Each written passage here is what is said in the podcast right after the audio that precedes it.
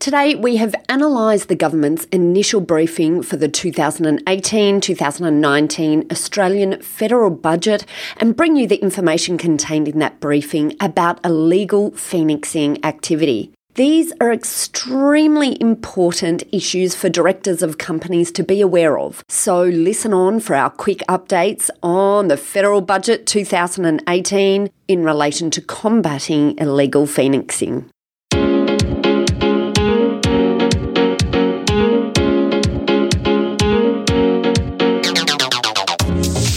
Listening to Talking Law, the podcast where business owners just like you discover how to avoid legal landmines and build value using smart legal tips.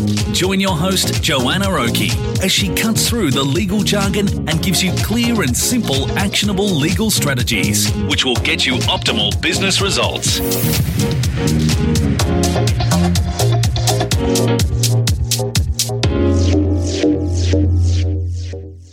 Hi, it's Joanna Oakey here, and welcome back to Talking Law.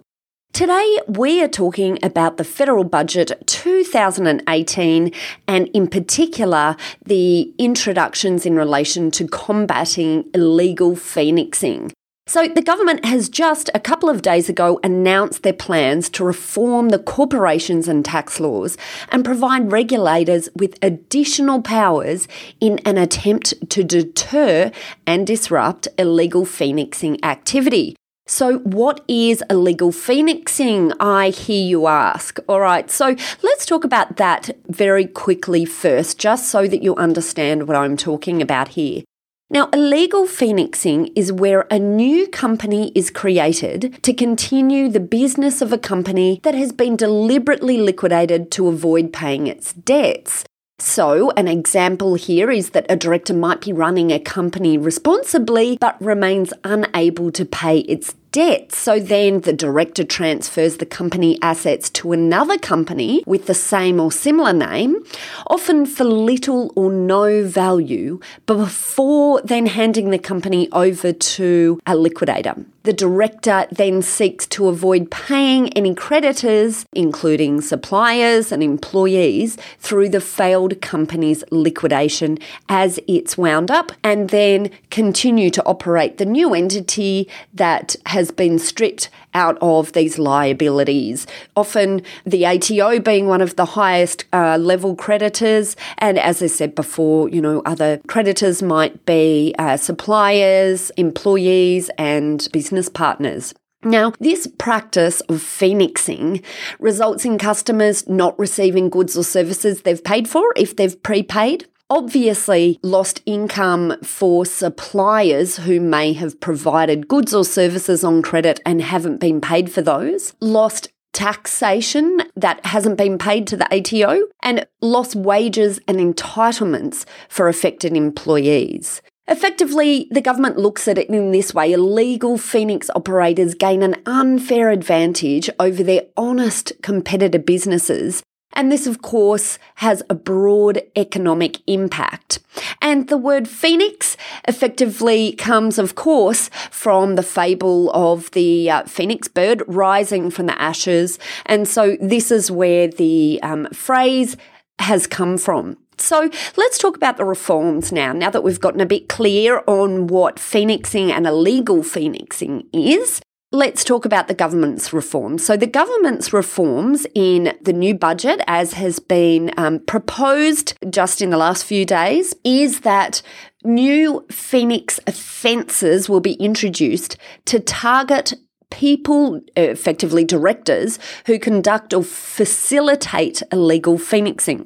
And when we're talking about those who conduct or facilitate this phoenixing activity, as I said, obviously the directors will be considered, but this looks like it might also be broader and bringing in the pool of advisors who might be conducting or facilitating this phoenixing as well. Now, the next element of the reform is to prevent directors from improperly backdating resignations to avoid liability or prosecution. And I'll talk about this a little bit more um, in a moment.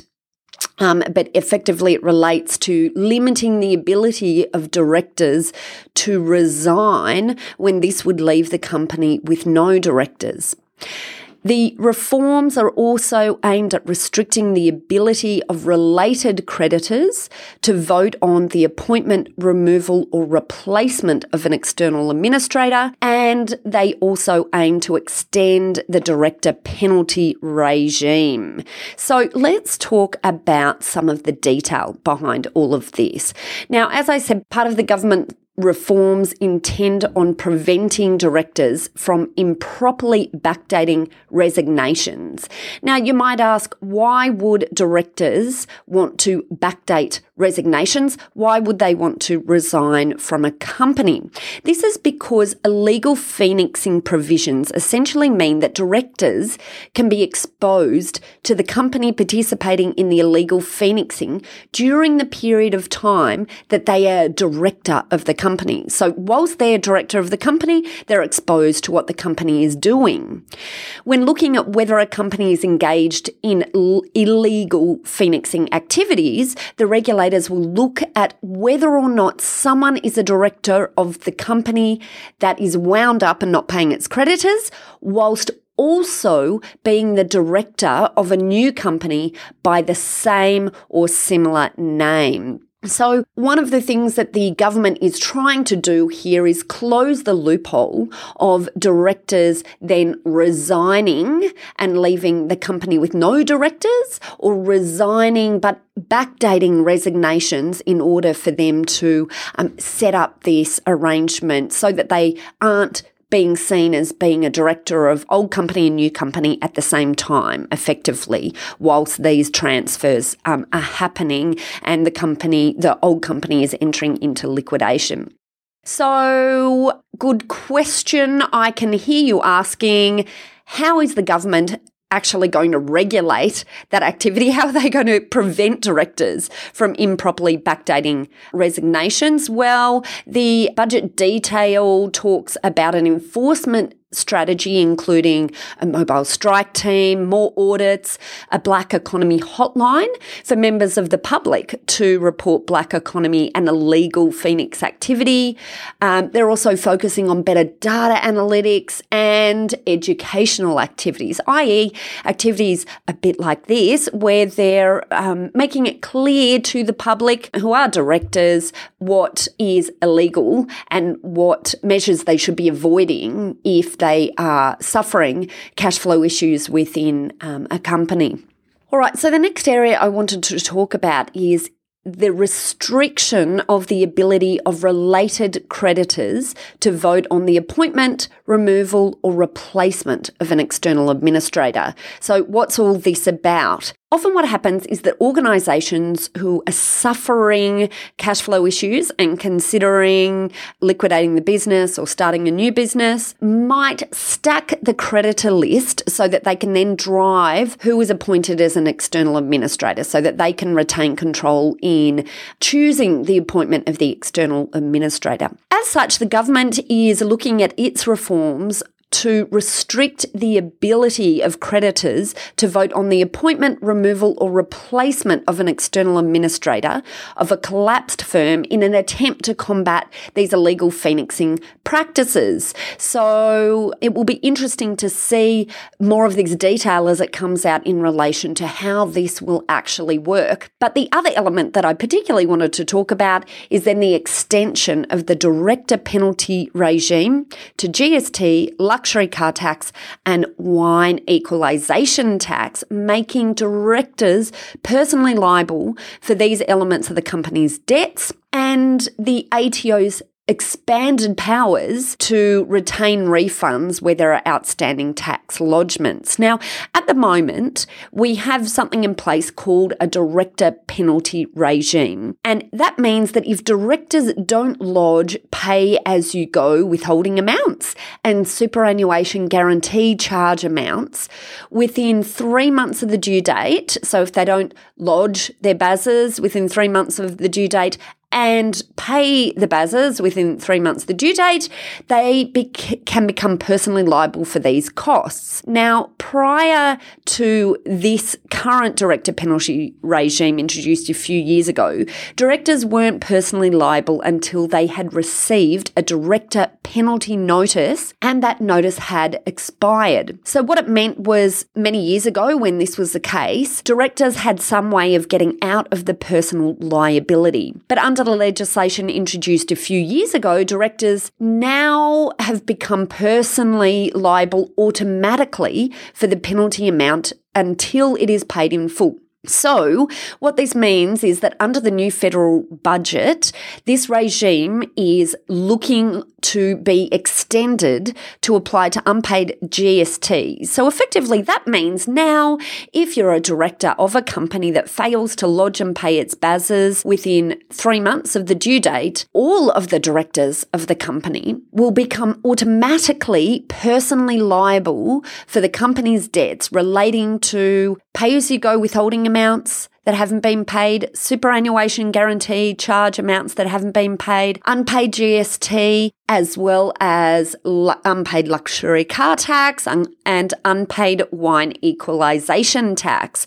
So this is personal liability attaching to the directors, even if the company is wound up, if indeed the BASs haven't been lodged and paid within three months of their due date. So that's our snapshot of the illegal phoenixing provisions in the federal budget 2018. Some of these areas are certainly not new, but they're an expansion of the position under the legislation um, at the current time. And of course, the proposal for the extension of this legislation should be another warning for all directors out there to be very careful about how they're managing their reporting and payment obligations with the ATO if they're undergoing a bit of a cash crunch, which often comes for businesses as they grow or go through cyclical ups and downs in their business. And it's also perhaps a really important reminder for directors about their own asset protection. Of course, it's another reminder that directors need to be close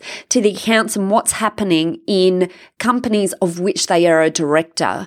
It's really important that directors are actively involved in what's happening within the company because you can become personally liable even if you have no awareness of what's happening with the account accounts and the lodgement side of your business. And then from a supplier perspective, I think this is heartening the development of the legislation because you know it's really sad from a supplier perspective in getting caught up in having a large outstanding um, balance with a an organisation that then ends up being liquidated and it's particularly more frustrating if you then know that that business has effectively started to trade again from another clean entity, but effectively with the same name, employees, and business outfit as they were running under the organisation that owed you money.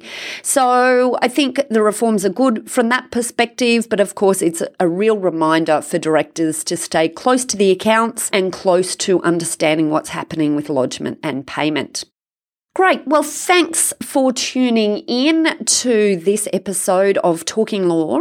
If you'd like more information about this topic, head over to our website at talkinglaw.com.au, where you can see the transcript of this episode and you can also find out how to contact our lawyers at Aspect Legal if you would like help with any of the items that we covered today. If you're a supplier and you're worried about uh, amounts that are outstanding to clients where you're concerned you may not get paid, seek advice quickly because quite often there's a lot that you can do if you get in quick enough. And if you're a director of a company that's undergoing a cash flow crisis, then contact our lawyers to get advice on what you should be doing to ensure that you're avoiding this uh, director penalty personal liability regime. And finally, if you enjoyed what you heard today, please pop over to iTunes and leave us a review. Thanks again for listening in. You have been listening to Joanna Oakey and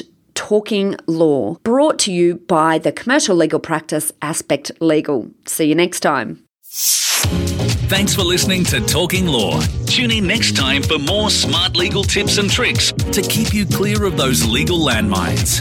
If you want to get a download of today's show notes, head over to talkinglaw.com.au. Information in this podcast is general in nature, not legal advice. If you want advice for your business, visit talkinglaw.com.au.